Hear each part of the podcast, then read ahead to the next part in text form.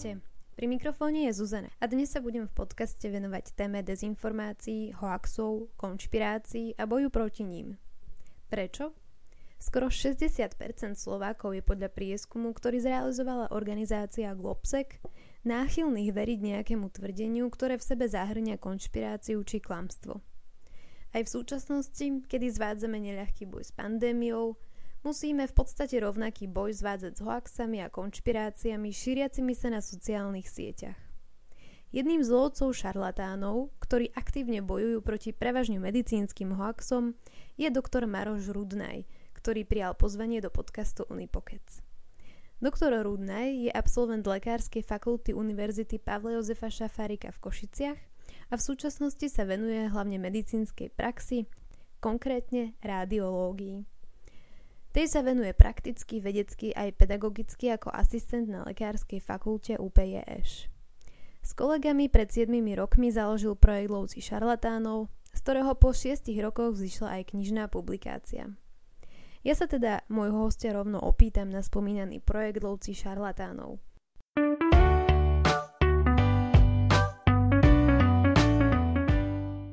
Pán Rudnaj, o čom tento projekt je a kto sa za ním skrýva?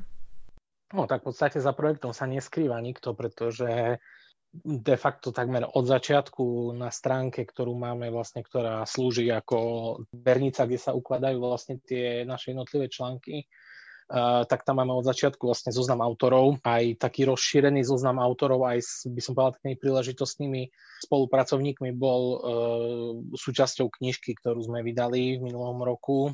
Uh, tiež asi v takomto čase približne sme robili krstej knihy.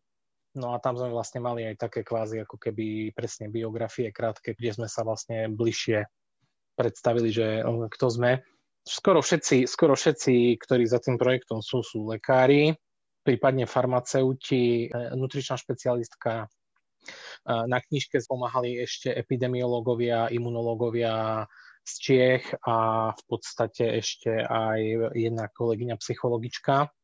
Ale takéto základné e, zloženie sa v podstate nemení od začiatku. Sme tam niekoľkí, niekoľkí lekári, ktorí už, už teda v tomto čase sme väčšinou rozbehnutí v rôznych častiach sveta Pôvodne sme boli spolužiaci na, na Košickej lekárskej fakulte.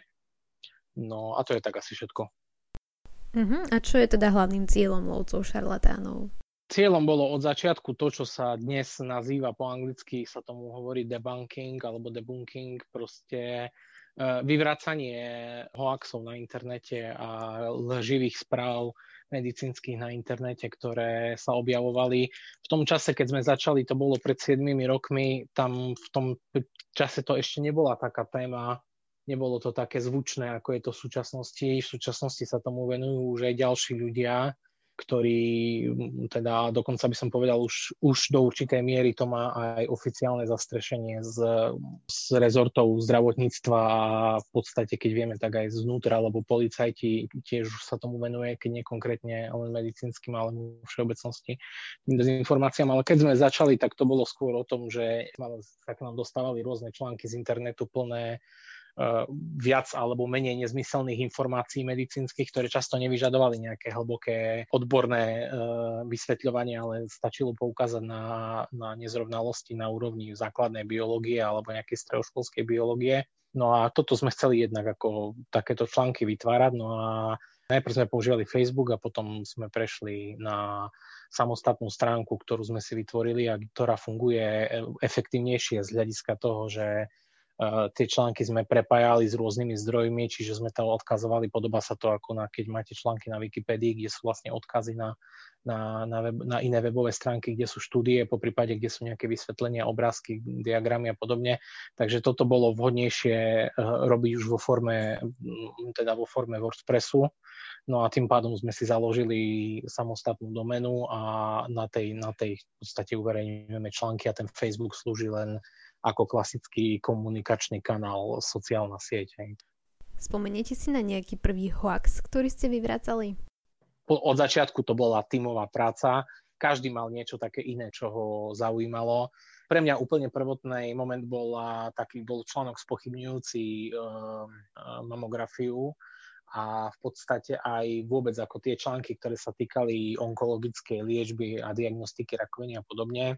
A ja som ešte dosť od začiatku vlastne, to bolo vo vzťahu k tomu, čomu som sa venoval na medicíne ako vedeckej činnosti, ako študent, tak ja som mal vzťah k tej acidobáze, to znamená k poruchám úrovne kyslosti a zasaditosti v organizme.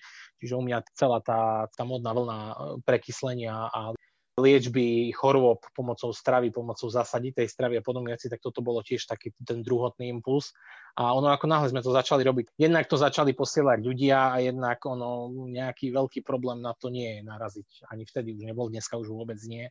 Mm-hmm. Ale uh, vtedy to ešte bolo na takých pár stránkach koncentrované, kde, na ktoré sme sa zameriavali. Tam v podstate človek stačilo mu prísť, vybrať si niečo a začať, uh, začať na tú tému ako písať. Ako vy vnímate vývoj tých hoaxov? Pribúdajú, mení sa ich kvalita, alebo ostáva to rovnaké? Mne sa zdá osobne, že teda to dramatickým spôsobom pribúda hlavne teda teraz. Ten fenomén sa objavuje čím ďalej, tým viac. Jednoznačne musím povedať, že ja vnímam to, že oveľa viac ľudí aj na tých sociálnych sieťach sa pohybuje a sú to často ľudia, ktorí pred 7 rokmi nemali ani páru, že nejaký Facebook existuje a sú v tomto smere podľa mňa veľmi zraniteľná skupina ľudí. Ten Facebook je v tomto smere najtoxickejší zo všetkých. Nijakým spôsobom proti tomu šíreniu dezinformácií nebojuje a dokonca miestami to skôr ako podporuje. Hlavne teda ten blúdny kruh, do ktorého ten človek upadne, keď sa začne k tomu dostávať tieto veci. Takže môj osobný dojem je, ale nie je to založené na nejakých dátach, že by som to naozaj skúmal poctivo, Určite sú ľudia, ktorí by toto vedeli povedať, e, ale ja teda to nejak takto nemám spracované, ale môj osobný subjektívny pocit je, že teda tých dezinformácií pribúda. Oni nie sú nejako kvalitatívne ani lepšie, ani nejak nové, by som povedal. Oni sa vždycky takých vlnách vracajú tie, tie nezmysly. Niečo by som povedal, že prežíva dlhodobo, to je taký ten štandardne napríklad antivakcinačné E, dezinformácie a hnutia. Toto je proste evergreen, ktorý trvá už de facto, keď zoberieme ako celok, tak aj niekoľko storočí, v podstate od vynálezu očkovania. Toto je stále o tom istom, neustále bez ohľadu na to, e, koľko výskumu a koľko aj peňazí bolo investovaných do toho najzákladnejšieho mýtu, ktorý sa tam objavuje, že očkovanie spôsobuje autizmus alebo že je nejakým spôsobom spojené s autizmom tak e, neustále sa tento mýtus vracia, neustále proste ľudia s týmto pojmom operujú dookola. E, je to úplne rezistentné voči, voči snahe nejakým spôsobom to vytlačiť, túto, túto dezinformáciu. Takisto sú rôzne tie na tému onkologických ochorení a podobne a vždycky, proste vždycky to má nejaký svoj životný cyklus a zvykne sa to vždycky vrácať. Často na to ľudia zabudnú, alebo často mi posielajú ľudia aj dnes uh, ako nápady, že či by ste sa tomu nevenovali, alebo tomu.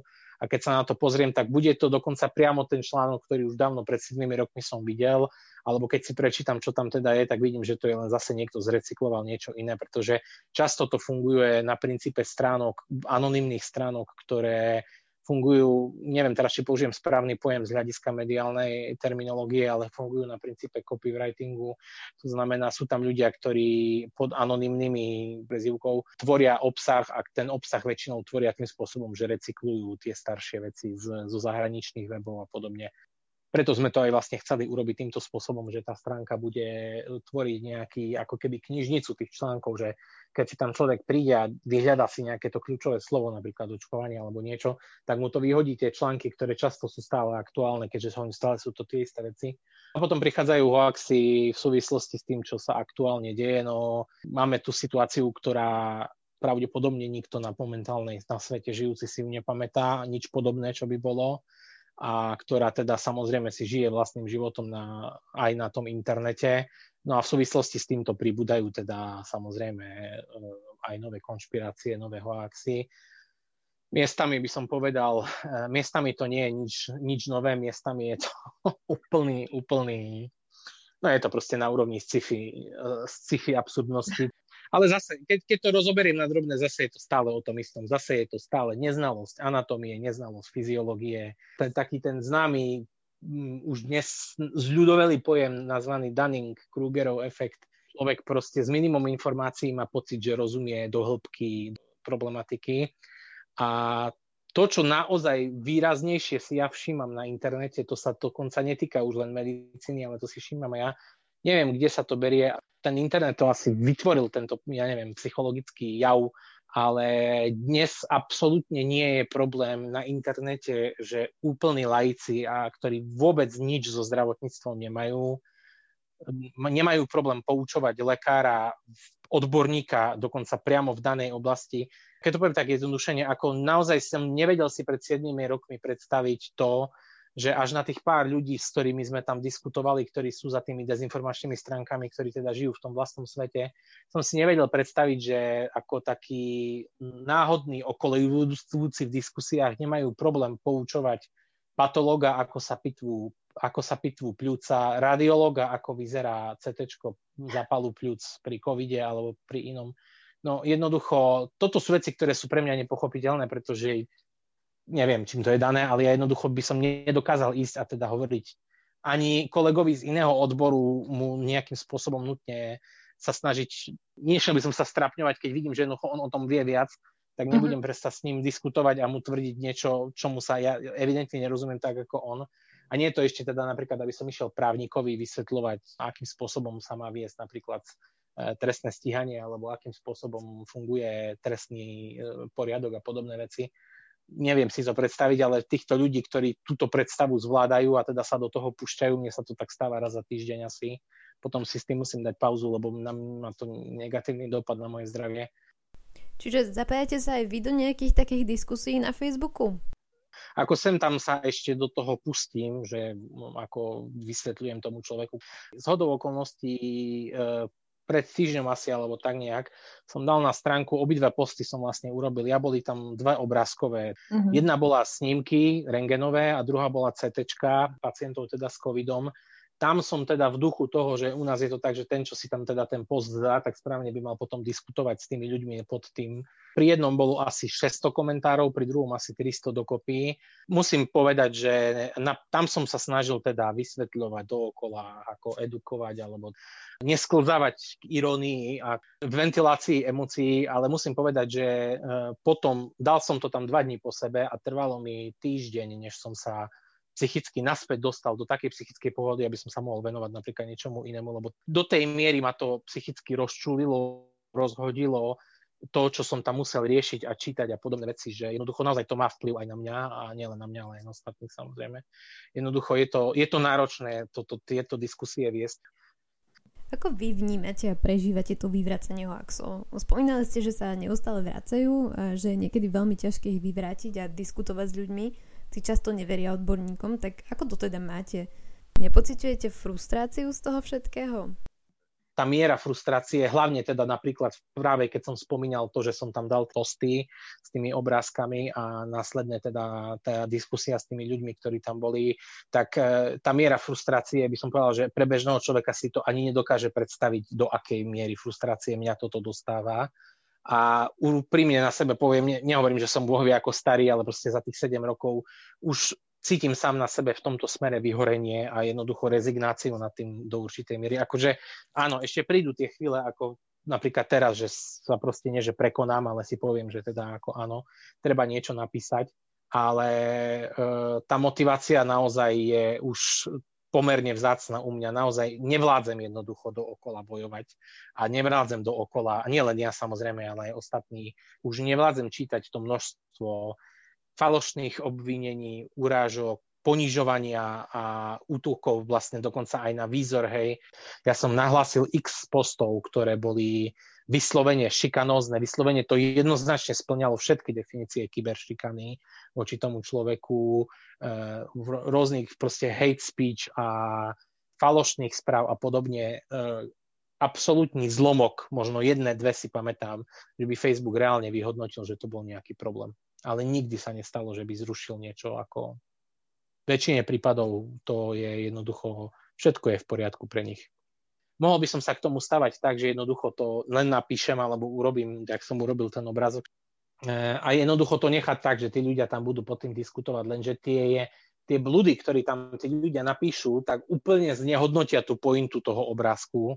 Nehovoriac o tom, že často je tam proste napísané, hej, na, urobíte obrázok, napíšete, že to je váš pacient, ktorý je proste z nemocnice, to znamená, že máme jednoznačné informácie z prvej ruky, lebo je to, pre, viete, že to nie je, že jedna pani počula a podobne, ale to je pacient, ktorého ste reálne vyšetrili a tak ďalej. A oni to budú aj tak spochybňovať, aj tak budú tvrdiť, že klamete, že ste zaplatení a tak ďalej. A toto je neskutočne vyčerpávajúce, neskutočne to psychicky vyčerpávam tá, ten elán do toho boja s hoaxmi teda do, do určitej miery, aspoň u mňa teda mám pocit, že určite aj u ostatných to do určitej miery vyprcháva, no jednoducho nedá sa ísť do nekonečna. Hlavne keď miestami nevidí, máte pocit, že to nejde k lepšiemu, ale že to ide že sem tam prídu tí ľudia, čo poďakujú a povedia, že si cenia našu prácu, tak potom si človek hovorí, že aspoň za čo to stálo.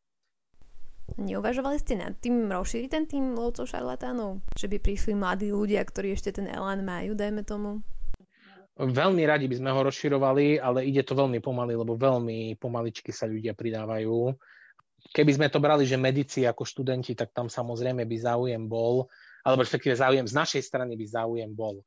Zo strany medikov tam až nie, že by sa nejak hromadne hlásili, to nemôžem povedať, ani im to nevyčítam, ani nevravím, že to je proste, to, nie každý sa na také niečo chce dať a hlavne keď teda vidia, čo tá tam v tých diskusiách píše, tak často mi aj tí moji študenti povedia, že proste by na to nemali nervy a podobne. Uh, fakt to asi chce ľudí, ktorí majú určitý stupeň seba triznenia ako v, v sebe, alebo neviem. Ako mhm. radi by sme ho rozšírili, len nie je to také, že by sa do toho ľudia nejak hrnuli. Ja by som možno teraz vyzvala práve našich študentov, medikov, že ak sa naozaj chcú pripojiť k týmu lovcov šarlatánov, tak nech tak určite urobia. Možno by sme teraz mohli prejsť k tomu, ako sa brániť proti hoaxom. Aké typy by ste dali vy študentom, aby vedeli posúdiť, že či je nejaká informácia nepravdivá, alebo naopak, že je to naozaj tá spolahlivá informácia, ktorej môžu veriť? Ja osobne aj teda z pozície vysokoškolského pedagóga UPŠ a ja to občas aj teda do tých svojich výukových e, procesov sa snažím vkladať. Môj názor je, každý jeden človek, ktorý študuje na vysokej škole a ktorý teda už len pristupuje k písaniu nejakých seminárok a nehovorí o tom, že k bakalárskej práci a nedaj Bože k diplomovej, rigoróznej a dizertačnej práci, keď teda prejde z tej fáze príjmania informácií z prednášok a z cvičení, kde teda to by malo byť e, už z pozície nás, pedagógov, nejakým spôsobom ošetrené práve e, tou dôveryhodnosťou zdrojov, tak ten študent by v prvom rade sa mal naučiť práve to, akým spôsobom čerpať zdroje a aká je rôzna kvalita zdrojov. Napríklad už len každý jeden, si myslím, medic, aj študent prírodovedeckých odborov, ale aj spoločensko-vedných odborov by mal vedieť, aký je rozdiel medzi názorom, hoci aj odborníka, ale nejakým formulovaným názorom a napríklad štúdiou a metaanalýzou, hej, čo je najvyšší stupeň, lebo to je štúdia vyrobená zo štúdií. Podľa mňa by v tie študijné programy na univerzitách tomu mali byť aj prispôsobené a naozaj od začiatku toho štúdia by mal byť tam e, nejaká časť toho výučbového času venovaná práci so zdrojmi. Hej. Tým nemyslím nutne učiť, lebo samozrejme aj na doktorandskom štúdiu teraz, keď som mal tie predmety, tak uh, mali sme tam, hej, že práca s databázami a podobne. To často, hlavne pre začínajúcich študentov, je dosť zložité, eh, hej, ako vyhľadávať na PubMede tie advanced search a podobne. Je to dôležité samozrejme pre človeka, čo píše dizertačku, fajn, to je jasné. Ale vôbec ako hľadanie informácií, by som povedal tým základným spôsobom, ktorým funguje každý študent. Že si sadnem do počiaču, otvorím Google a napíšem problematiku napríklad e, očkovanie proti tetanu alebo takto, tak aby ten študent vedel na tom bežnom internete, akým spôsobom postupovať. To znamená že je dôležité sledovať zdrojovanie toho, na čo sa ten človek odvoláva v tom článku. A či sa odvoláva na nejakú serióznu vedu, či sa odvoláva na literatúru, či sa odvoláva na nejaké odborné spoločnosti. To by mali byť zase veci, ktoré takisto by mali byť študentom vysvetlené. Čo je odborná spoločnosť, čo je, ja neviem, Cochrane databázy, ktoré sa venujú vyslovene overovaniu e, poznatkov vedeckých, e, repro, reprodukovateľnosti toho výskumu, čo je to kvalifikovaný odborný názor, hej, čo je to metaanalýza a tak ďalej. To sú veci, ktoré by ten študent mal vedieť, aby vedel, keď si to otvorí tú stránku a keď si otvorí stránku napríklad Sloboda v očkovaní a keď si otvorí stránku Sprievodca očkovaním, ktoré znejú skoro rovnako, pričom jedna stránka je písaná človekom, ktorý je zarytý antivaxer a ktorý nemá žiadne medicínske vzdelanie, ani zdravotnícke, ani proste nič, hej, a vyslovene, ale je veľmi zručný práve v tom formulovaní zdrojov a článkov, v takom tom cherry pickingu tých informácií, ktoré sa mu hodia a zároveň e, tá druhá stránka, ktorá je písaná špičkovými odborníkmi na vakcináciu detí, tak aby jednoducho vedel sa orientovať podľa toho, kto, kto to píše, čo hovorí, na základe čoho hovorí. Takisto by študenti mali vedieť základy argumentácie a základy argumentačných klamov. Čo je to argument ad hominem? Čo je odvolávanie sa na autoritu, čo je falošná analogia, hej, čo sú tieto logické klamy, ktoré sa v diskusiách vyskytujú. Toto sú veci, ktoré by si študenti predtým, než sa začnú orientovať v nejakých zdrojoch, by mali vedieť. Pretože toto nie sú len veci, ktoré zaznievajú v debatách na internete, ale toto sú veci, ktoré sa dajú práve aj v tých článkoch objaviť že ten človek v tom článku kritizuje napríklad niečo, čo vôbec daná štúdia nehovorí. Aby si uvedomovali, že na, čo, na čom tá štúdia bola robená. Že či sa bavíme o nejakej štúdii na Petriho miskách s kultúrami, alebo či sa bavíme o klinickom výskume na pacientoch, ktorým teda majú reálny problém a sa snažíme ich vyliečiť, zachrániť a tak ďalej. Čiže by som povedal, že tá mediálna gramotnosť a gramotnosť okolo zdrojov a argumentačná gramotnosť, toto by podľa mňa malo byť naozaj kmeňová vec, ktorá bude zakomponovaná do výuky na vysokých školách na všetkých odboroch, lebo toto naozaj potrebuje či právnik, či literárny vedec, či medic alebo fyzik na prírodovedeckej fakulte. No, to je niečo, čo bude na dennodennej báze používať. Základný argument je vždy, keď niečo tvrdíš, na základe čoho to tvrdíš. Nikto z nás nie je taký múdry, aby mohol niečo tvrdiť len tak z brucha. Hej? To znamená, že uh, ja môžem povedať, že tu mám pacienta, že toto sú obrázky z môjho pacienta do určitej miery môže povedať, že áno, takto vyzerá COVID a teraz musím si uvedomiť, že čo, to, čo ten človek hovorí. Hej. Hovorí to lekár, ktorý bežne pracuje s CT pacientov a vie, ako vyzerá CT covidu. Je to jeho argument, je relevantný? Áno. Alebo je to človek, ktorý povie, že COVID neexistuje, alebo, uh, alebo povie, že pri tom výtere z nozohltana, ktorý sa pri tom vyšetrení robí, že môže dôjsť k prepichnutiu mozgových plien, a odvoláva sa na obrázok, ktorý je z niekade stiahnutý z nejakej Natural News alebo nejakej takejto stránky, že neviete sa dohľadať, kto to tvrdí. Či to tvrdí vôbec odborník, či to tvrdí človek, ktorý má vôbec nejaké znalosti anatómie a jednoducho na základe čoho, čoho to ten človek tvrdí. Čiže jednoducho vždycky je podstatné sledovať si na základe akých zdrojov to tvrdí. Ja môžem povedať, že naše články, čo sme robili na Olco šarlatánov, všetky, keď si otvoríte napríklad, ja neviem, taký ten môj, čo ja používam ako ukážkový, sa volá, že osudová rakovina. Hej. Tak keď si ten článok otvoríte, tak je síce pomerne, by som povedal, zložito spracovaný, akože pre niekoho môže znieť zložito, ale je jednoducho odkaz po odkaze, vec po veci sú odzdrojované na seriózne buď to výskumy, alebo seriózne stránky, ako sú Wikiscripta, kde sú naozaj stránky tvorené lekármi alebo medi- študentmi medicíny, alebo na nejaké odborné spoločnosti, kde majú, odborné spoločnosti majú väčšinou také spracované vysvetlenia pre laikov a podobne a naozaj je to takto pekne odzdrojované, čiže vie ten človek, keď ten číta ten môj článok, že to nie sú proste nejaké moje dojmy, ale že naozaj to, čo tvrdím, mám z nejakého iného zdroja a na tom inom zdroji som zase schopný si dohľadať ďalšie zdroje, na základe ktorého to bolo čerpané. A nie je to čítanie odborného textu a dohľadávanie si zdrojov, výskumov a tiež ich správna interpretácia pre toho obyčajného človeka tak trochu komplikované? Že teraz si odmyslíme vzorku vysokoškolských vzdialených ľudí, alebo vedcov a báme sa vyslovene o tých ľuďoch, ktorí takto s informáciami nepracujú.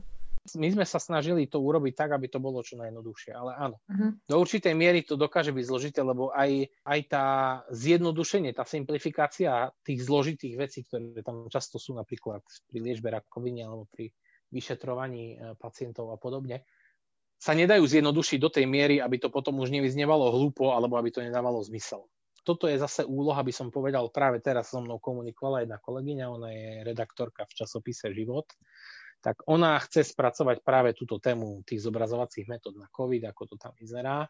Tak dobre, tam zase je úloha na nej ako človeka, ktorého živobytím a ktorého životným poslaním je prinášať informácie, aby ona jednoducho za tých čitateľov overila ten zdroj a viem, že áno, idem naozaj za človekom, ktorý je seriózny, ktorý má prehľad, o čom ide hovoriť a má vôbec čo k tomu povedať, že to nie je proste človek, ktorý sa vôbec danej problematike nevenuje. A na základe toho ten rozhovor spracuje do tej podoby, aby to bolo priateľné pre čitateľov. To už zase si myslím, že je niečo, čo novinári vedia, alebo čo študujú. A tam je ten garant jednoducho práve ten novinár. Samozrejme, nie v medicíne sa dá zjednodušiť tak, aby laik to chápal úplne rovnako ako ten odborník. Preto sú úlohy spoločnosti rozdelené tak, že keď človek potrebuje tú liečbu, tak e, ide za tým lekárom a ten lekár, áno, je tam vždycky nutná komunikácia, to ja hovorím aj medikom, musíte tomu pacientovi hovoriť prečo, lebo často pacient, tam často zlyháva komunikácia pacient niekedy a nevie, prečo sa mu to vyšetrenie robí a je z toho vystresovaný, sa, môže sabudnúť povedať nejakú podstatnú informáciu, musí si uvedomiť a tak ďalej. Čiže určitá miera komunikácie tam je potrebná, ale zase na druhej strane je to jednoducho tak, že keď idem za tým lekárom, tak sa musím spoľahnúť na to, že všetky tie odborné podrobnosti on vie a vie ich aplikovať a vie sa rozhodnúť v danej chvíli, či je to nutné, nie je to nutné, čo je vhodné, čo nie je vhodné. No jednoducho to je ten princíp, prečo máme lekárov, prečo máme právnikov, prečo máme učiteľov, prečo máme, ja neviem, sudcov a tak ďalej, lebo jednoducho oni sú tí odborníci a je na mieste určitý stupeň dôvery voči nim, voči tým schopnostiam. Práve to je cieľ tých dezinformácií najčastejší, spochybniť v ľuďoch dôveru a to už zase prechádzame až do roviny nejakej tých hybridnej vojny a hybridných hrozieb zo zahraničia, je práve snaha spochybniť, aby ľudia neverili nikomu a ničomu. Lebo ako náhle prestanete veriť aj ľuďom, ktorí za, ktoré, za normálne okolnosti by ste im mali dôverovať pomerne intenzívne, napríklad dať im svoje zdravie do rúk, tak jednoducho tam nastane problém, pretože to potom narúša celé to fungovanie tej spoločnosti. Ešte mi tak napadlo, e, môžu sa k nejakej medicínskej téme vyjadriť hocakí lekári? Dám príklad, e, ku covidu sa nedávno vyjadroval kardiológ alebo výživový poradca. E, zaujíma ma teda, či sú naozaj títo ľudia kompetentní vyjadriť sa k tejto téme, alebo by sme mali počúvať iba lekárov, ktorí sa venujú špecificky tejto oblasti, napríklad infektológ a epidemiológ. Aký máte na toto názor? toto už je zase niečo, čo by malo byť v tých lekároch jednotlivých. Každý z nás by mal mať nejakú seba reflexiu a seba vlastnú brzdu a vedieť odhadnúť, že do akej miery som schopný niečo posúdiť a do akej miery už by som radšej mal byť ticho, lebo svojim nesprávnym odhadom môžem vytvoriť tú dezinformáciu, ktorá si v tom momente začne žiť vlastným životom už do určitej miery, keď raz je ten človek lekár a keď má tie znalosti e, základné medicínske, ktoré máme všetci, čo sme vychodili medicínu, tak do určitej miery viete odpovedať aj na tieto otázky. A ja viem nejaké základy z epidemiológie, lebo som to jednoducho mal z toho skúšku a musel som to študovať, viem, hej, proste, čo je, hej, epidemiologický proces a tak ďalej. Ale hovorím, keď už by ste sa pýtali na podrobnosti, že kto za to môže a čo za to môže, že tá epidémia momentálne prebieha horšie, tak ja už mám v sebe tú brzdu, že nebudem hovoriť jednoznačne za to môžu títo ľudia, alebo jednoznačne za to môže zlá príprava, alebo neviem čo, alebo čo, lebo nemám na to dostatok informácií a nie som ani, nepracujem v tom odbore jednoducho a nechcem zavádzať im dezinformáciami ľudí, tak jednoducho tieto otázky prenechám tým, čo sa tomu venujú a čo vám naozaj bude vedieť povedať epidemiológ, že prečo to asi tak je, ako to je teraz. A takisto, keby bola otázka, že ja neviem, keď ste sa ma opýtali, že prečo je problém s pacientami, že máme pacientov na ventilátoroch a tak ďalej, že je problém, tak to vám takisto na to poviem, že neviem vám na to odpovedať, lebo nie som intenzívny lekár, lekár intenzívnej medicíny, anesteziológ, ktorý pracuje s pacientmi na ventilátoroch každý deň a vie vám povedať, že aké sú tam úskalia v tomto smere. Čiže toto je už naozaj v tom lekárskom stave by malo byť, že jednoducho mám určité hranice, do čoho sa, do čoho sa kvázi nepúšťam. To je práve to, že tie hoaxy a podobné veci. Uh, toto sú často veci, ktoré naozaj nevyžadujú nejaké podrobné odborné znalosti. Naozaj, keď viete, ako funguje biológia bunky, alebo viete základnú anatómiu, napríklad zoberiem príklad toho hoaxu uh, s tým prepichnutím mozgu pri odbere, tak jednoducho každý jeden človek, čo chodil na medicínu, musí vedieť, ako vyzerá anatómia lepky, alebo mal by teda, a musí vedieť, aký je vzťah nosovej dutiny k lebečnej dutine v tej časti, kde už je mozog a musí tým pádom vedieť, že tam nie je šanca, že by ste s paličkou, že tam nie je jednoducho priama komunikácia s mozgom, ktorú by ste vedeli prepichnúť odberovou paličkou. Toto je niečo, na čo nepotrebujete byť ani epidemiológ, ani radiológ, ani infektológ, aby ste to vedeli vyvrátiť. To na druhej strane, toto je problém tvorby tých článkov. Napísať blbosť, že pri testovaní vám zoberú DNA a pošľujú farmaceutickým firmám, alebo že mám pri, pri odbere, odbere nosové, nosového steru, dobre, ono to trošku nepríjemné, ale pre Boha, ako je to menej nepríjemné než pichnutie inekcie, tak keď niekto napíše, že vám pritom prepichnú blanu z mozgu a ešte k tomu použije nejaký obrázok upravený v, v Windows maľovanie a hodí to na internet, tak jemu to trvá takúto somarinu vymyslieť no do troch minút. Ja, kým proste nájdem obrázky anatomické, kým vysvetlím, ktoré anatomické štruktúry sú čo, kým som si to všetko naštudoval, kým som proste našiel všetky tie zdroje k tomu, to trvá aj 2-3 dní taký článok napísať. Čiže jednoducho ťaháme za kratší koniec, lebo oni vymyslia 10 debilín, kým ja stihnem jednu vyvratiť. Ja by som možno premostila teraz k otázke študenta a budem ho teda citovať. Viem o dvoch databázach dezinformácií, blbec a konšpirátory. Avšak aj za týmito webmi sú predpokladám len ľudia, ktorí určujú, čo je pravda a čo nie, ak to teda nefunguje na algoritme. No a moja otázka znie, nie je nebezpečné dať takúto moc a on určovať dôveryhodnosť informácie ozaj veľkou mocou a do rúk ľudí, predsa len môžu rozhodovať sympatie a preferencie. Hra, že niekto má patent na pravdu, hlavne pri bezprecedentných situáciách, to má máta. Tak možno aj taká podotázka, kedy je informácia dôveryhodná a čo rozhoduje o tom, či je informácia dezinformáciou. Ku konšpirátorom patrím do tej komisie hodnotiacej a tam práve vysvetlím na tom, ako to funguje, že to nie je tak celkom, ako to môže vyzerať na prvý pohľad. Čo sa týka Blbec online, ten skôr zhromažďuje e, dáta z internetu. Ten funguje na princípe zhromažďovania tých komentárov a tých dezinformácií a podobne. Možno, že som si to nevšimol, že tam je niečo nové, ale Blbec online nefungoval nikdy, pokiaľ viem na tom princípe, že by niečo hodnotil. On vyslovene zberal dáta a ukazoval na ľudí ktorý, ako kto sa správa na internete a aké, ak, práve akými argumentami tí ľudia argumentujú, bez toho, aby tomu, k tomu pridával nejaké subjektívne hodnotenie. Na tomto si osobne nemyslím nič zle, toto je v podstatné, čím viac pripomínať ľuďom, že to, čo napíšu na Facebook, je ako keby to zakričali dole na dolnej bráne na tom pódiu do megafónu. To má jednoducho tento efekt. Že to žiadne nie je, že to je môj súkromný názor, ako napíšeš na Facebooku, prestáva byť súkromný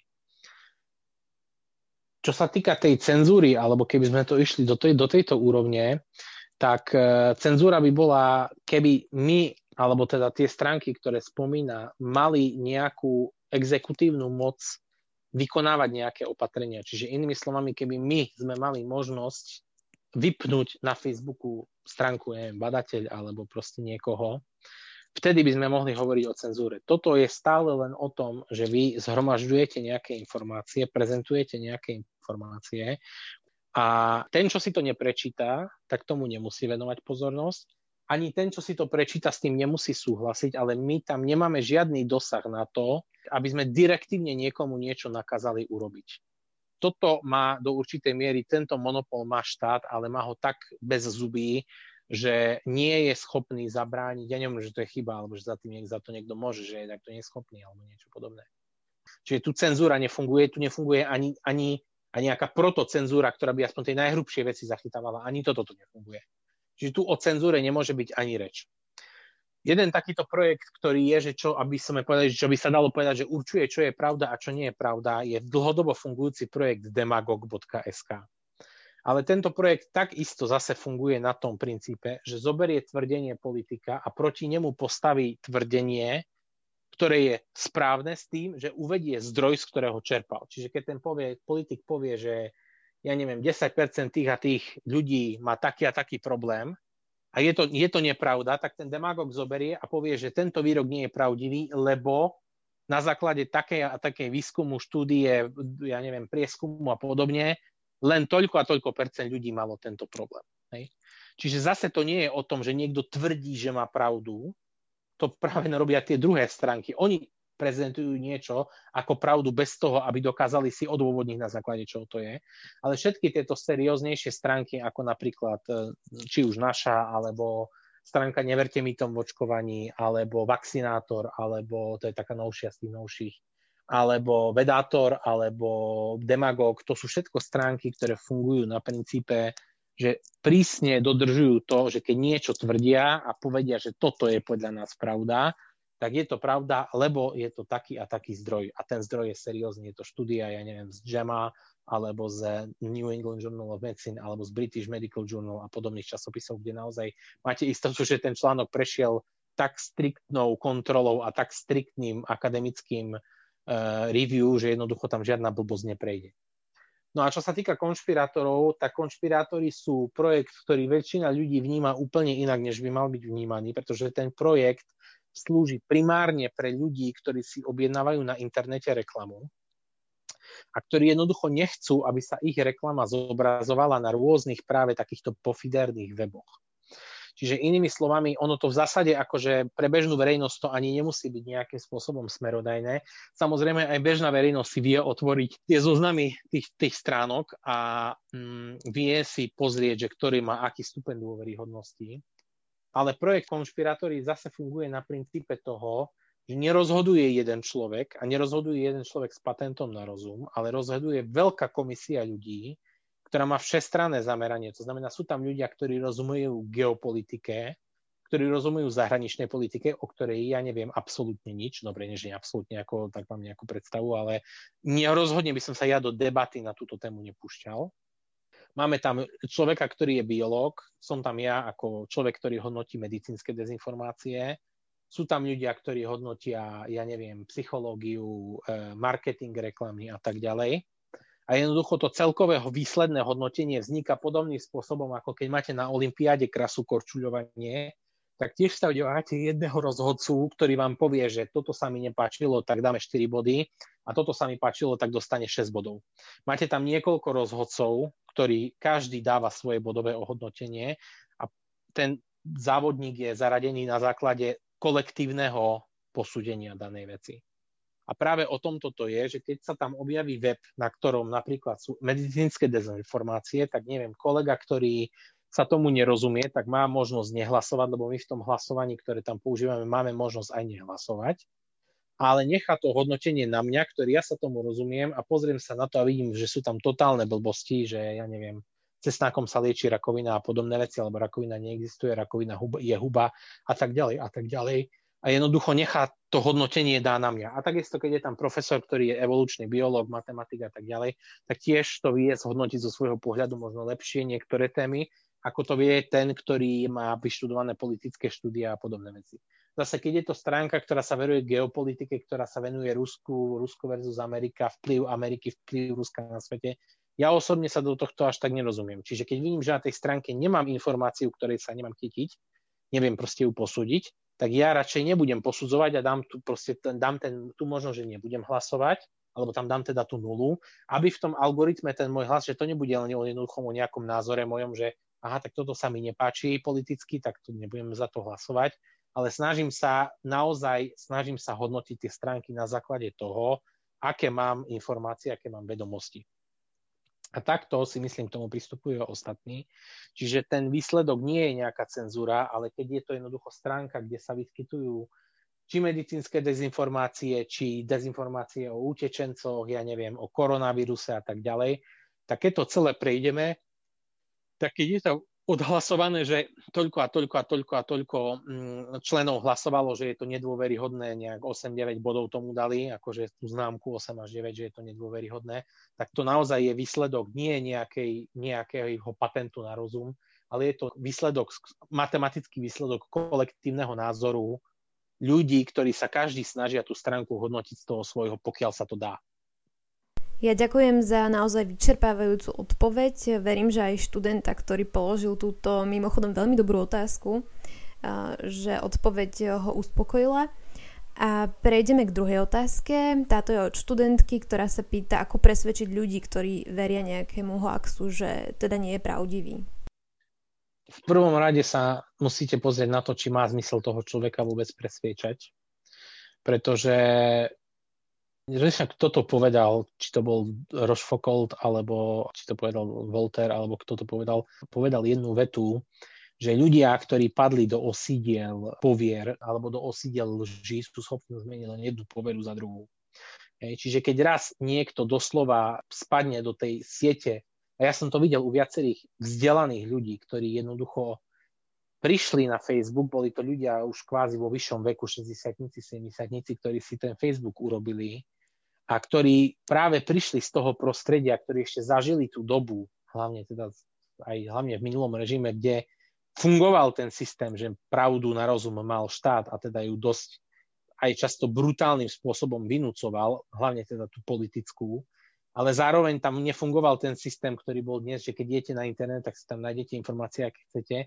A v týchto, v týchto časoch, keď uh, sa vám nestalo, že by vám verejne, sa, že by verejne dostal priestor na vyjadrovanie sa k očkovaniu inžinier informatiky, ktorý nemá žiadne medicínske vzdelanie a nikdy s očkovaním nepracoval.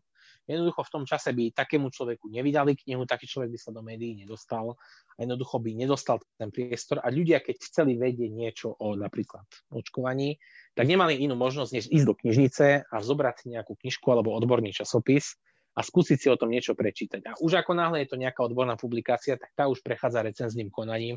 Čiže keď tam ten autor popíše nejaké strašné blúdy, tak ten recenzent to v tom momente zarazí a háže pozor na to. Ak to už niekedy písal nejaký odborný článok, tak vie veľmi dobre, že to nie je len, že treba napísať blúdy, aby vám to zarazili. Stačí, že vám tam nesedia banálne veci, alebo že vám tam nesedia nejaké čísla vo výskume, že keď spočítate percenta, že vám nevíde 100% dokopy a už vám to ten, ten editor vám to jednoducho nepustí hej, ďalej. Ten článok bude žiadať dopravu. Čiže toto boli zdroje pre ľudí. Čiže tam jednoducho tá cesta k dezinformáciám taká jednoduchá nebola. A teraz títo ľudia, ktorí sú absolútne nezvyknutí na to, že prídu na internet a že by sa mali správať na internete asi takým spôsobom, ako sa správajú v svojej peňaženke, keby prechádzali e, v Chicagu alebo v New Yorku cez nejakú štvrť mesku, kde je najvyššia miera kriminality v celom meste, asi s takou ostražitosťou by mali prichádzať aj na ten Facebook. A oni jednoducho, keď sa k ním dostane to množstvo informácií, tak oni sú, oni do toho spadnú a zrazu majú pocit, že všetky tie informácie sú pravdivé a potom majú tendenciu sklzavať k tomu confirmation bias, že budú vyhľadávať tie informácie, ktoré sú v súlade s tým ich presvedčením. A toto je veľmi nebezpečné. Toto je takisto niečo, čo by mali vedieť študenti, aby si vždycky dávali pozor, aby nesklzávali k tomu confirmation bias. To znamená, aby nesnažili hľadať informácie, ktoré podporujú ich tvrdenia, ale hľadali univerzálne informácie, aby za teoreticky včas zbadali, že aha, milil som sa, bude to asi inak. A nebáť sa priznať si, že som sa milil, lebo každý sa môže miliť.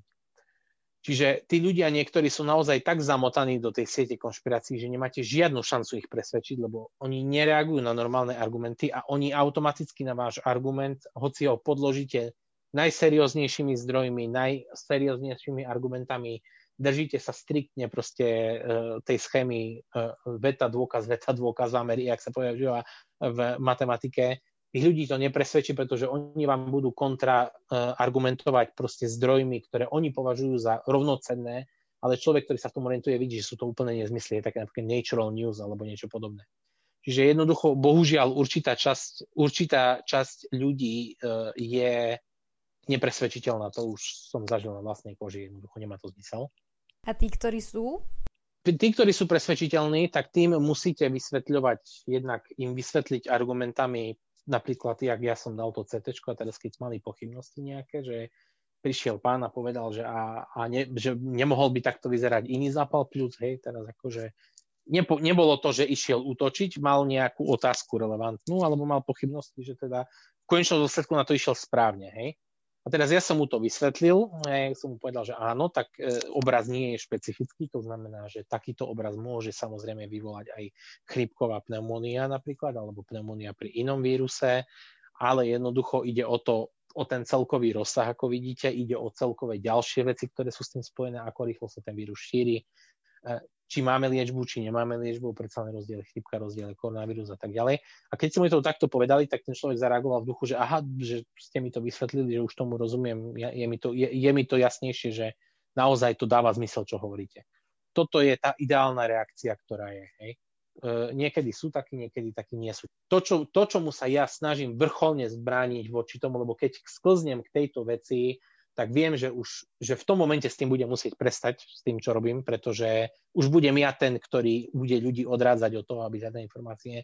Snažím sa nikdy k tomu nepristupovať, že ten človek automaticky chce chce rýpať a chce hrať holubišach. To znamená, že chce, holubišach je to, že argumentujete s človekom, ktorý v skutočnosti nechce sa nechať presvedčiť, ani nechce dospieť nejakému záveru v tej diskusii, on chce neustále vám utočiť na to, čo hovoríte a neustálým spôsobom do toho rýpať. To sa volá holubišach. Naozaj sa snažím vždy, keď príde niekto s nejakou otázkou alebo pochybnosťou, ak teraz napríklad ten študent, tak sa mu snažím to vysvetľovať. Hej? Len bohužiaľ niekedy už po jednom, dvom vysvetlení vidím, že to nesmeruje k tomu, že to naozaj smeruje k tomu holubiemu šachu a potom to už veľmi často nemá zmysel. Ale snažím sa vždycky k tomu pristupovať, že keď niekto niečo nevie a sa pýta, tak ja sa snažím vysvetliť. Keď to nie je rovno útok, že ste zaplatení idioti a podobne, tak naozaj sa snažím aj niekomu, kto má pochybnosti, vysvetliť, prečo to tak je, tými svojimi argumentami. No a pokiaľ je tá rada, že čo s tými ľuďmi robiť, ja hovorím, eh, na súde keď je podozrenie, že tam nejaká nejasnosť, tak sa prikloniť na stranu toho obžalovaného a tak ďalej. Ale vlastne väčšina ľudí pozná tú právnu zásadu, že platí prezumpcia neviny. To znamená, že keď je niekto z niečoho obvinený, tak kým sa mu nepreukáže vina, tak e, sa je považovaný za nevinného. A ja hovorím, že mali by sa ľudia e, na internete riadiť práve týmito dvoma zásadami, ale presne v opačnom garde. To znamená, že na internete čokoľvek prečítam a hlavne, keď to má nejaký senzačný potenciál, hej, že to má naozaj, že to má byť nejaká šokujúca prelomová informácia. Tak no. Ako náhle také niečo vidím, tak pristupujem s prezumpciou, že je to somarina, kým sa nepreukáže opak. Čiže automaticky a zvlášť na tom Facebooku, obzvlášť, pretože ten je zo všetkých tých platformiem najtoxickejších a v podstate aj Google, lebo ten hádže výsledky informácií podľa toho, kto má najviac kliknutí, nie podľa toho, kto má akú kvalitu informácií. Jednoducho ku každej takejto informácii pristupujem, že to nie je pravda, kým si neoverím na základe čoho to ten dotyčný tvrdí, kto to tvrdí, pozrieť sa vôbec, pretože ako náhle to tvrdí nejaký anonym, tak už to je, by som povedal, z 90% dôvod tomu nedôverovať. Mm-hmm. Tu sa nebavíme o nejakých whistleblowerov, že reporter má nejaký zdroj napríklad na prokuratúre, ale nemôže ho prezradiť, lebo pre Boha by mu mohlo ísť o život tomu človeku, ale ten reporter ten svoj zdroj pozná a tak ďalej. Ale zase reporter je to profesionál, je to človek, ktorému by mali sme mať nejakú, nejaký rešpekt voči tým jeho novinárskym schopnostiam. Tak jednoducho, keď vidím takéto informácie na bádateľovi, napríklad, že orgány odoberajú zaživa pacientom a podobne, tak automaticky to budem považovať za nesprávne, za debilinu, za hoax, než naozaj zistím, že aha, naozaj toto má nejaký seriózny základ. To je prvé. A druhá vec je tá, to je to indubio pro reo, že v, v, pri nejasnosti pri pochybnostiach obrátiť sa v prospech obžalovaného, tak riadiť sa na internete spôsobom, že indubio, čiže v prípade pochybností, radšej tomu nebudem dôverovať, alebo nájdem človeka, ktorý je dostatočne relevantne vzdelaný a má dostatočnú kompetenciu sa k danej oblasti vyjadriť, nech sa mi on k tomu vyjadrí, či to môže považovať za e, relevantné alebo nie. A keď takú možnosť nemám, alebo keď tam sú nejaké pochybnosti, radšej tomu nedôverovať a obrátiť sa na nejaký normálny, seriózny kanál informačný, stránka, hej, ministerstva zdravotníctva alebo podobne, než dôverovať niečomu, o čom mám pochybnosti. Čiže tieto dve zásady, ktoré v právnej praxi sa používajú na internete opačne otočiť, a to je taký jednoduchý, každodenný fajčiarsky nožik, ktorým operovať na internete. Ďakujeme za tieto skvelé rady, veľmi užitočné podľa mňa. A rozlúčila by som otázkou, či teda budete pokračovať vo vyvrácení hoaxov aj naďalej. Budem, pok- budem pokračovať, kým mi v tom dovolí moja práca, to znamená, kým budem mať priestor a nebudem proste sa musieť venovať pacientom, čož sa teda vo väčšine času pracovného cez deň venujem, plus ešte samozrejme aj mám teda výučbu, a mám aj nejaké svoje vzdelávanie sa a podobne, ale keď si nájdem čas, tak e, sa tomu budem venovať. Keď nájdem, nazbieram si dostatok endorfínov a psychickej pohody, aby som vykompenzoval to, čo bude nasledovať, tak tiež sa tomu budem venovať. A jednoducho, keď ešte v tom budem stále vidieť zmysel, a to sa netýka len mňa, ale aj iných kolegov, či čo sa na tom podielajú, tak sa k tomu budem snažiť k tomu dopracovávať. Ale neviem bohužiaľ slúbiť, koľko toho času bude. Myslím si, že v momentálnej situácii budem v prvom rade teda zdravotník, až potom lovec šarlatánov, ale možno niekedy zase príde voľnejšie obdobie, že bude čas niečo napísať, tak sa, keď, ma, keď na mňa príde inšpirácia, tak napíšem. Ja ďakujem veľmi pekne za to, čo robíte, pretože je to podľa mňa veľmi dôležitá a zmysluplná práca, aj keď sa stretávate teda s rôznymi reakciami a občas je to frustrujúce. A ďakujem rovnako, že ste si našli čas a porozprávali nám o tejto téme a taktiež dali tipy, ako s hoaxami bojovať. Tak ja ďakujem za priestor, že ste teda mi dali možnosť sa vyjadriť a budem rád, keď to niekomu pomôže a niekam ho to posunie.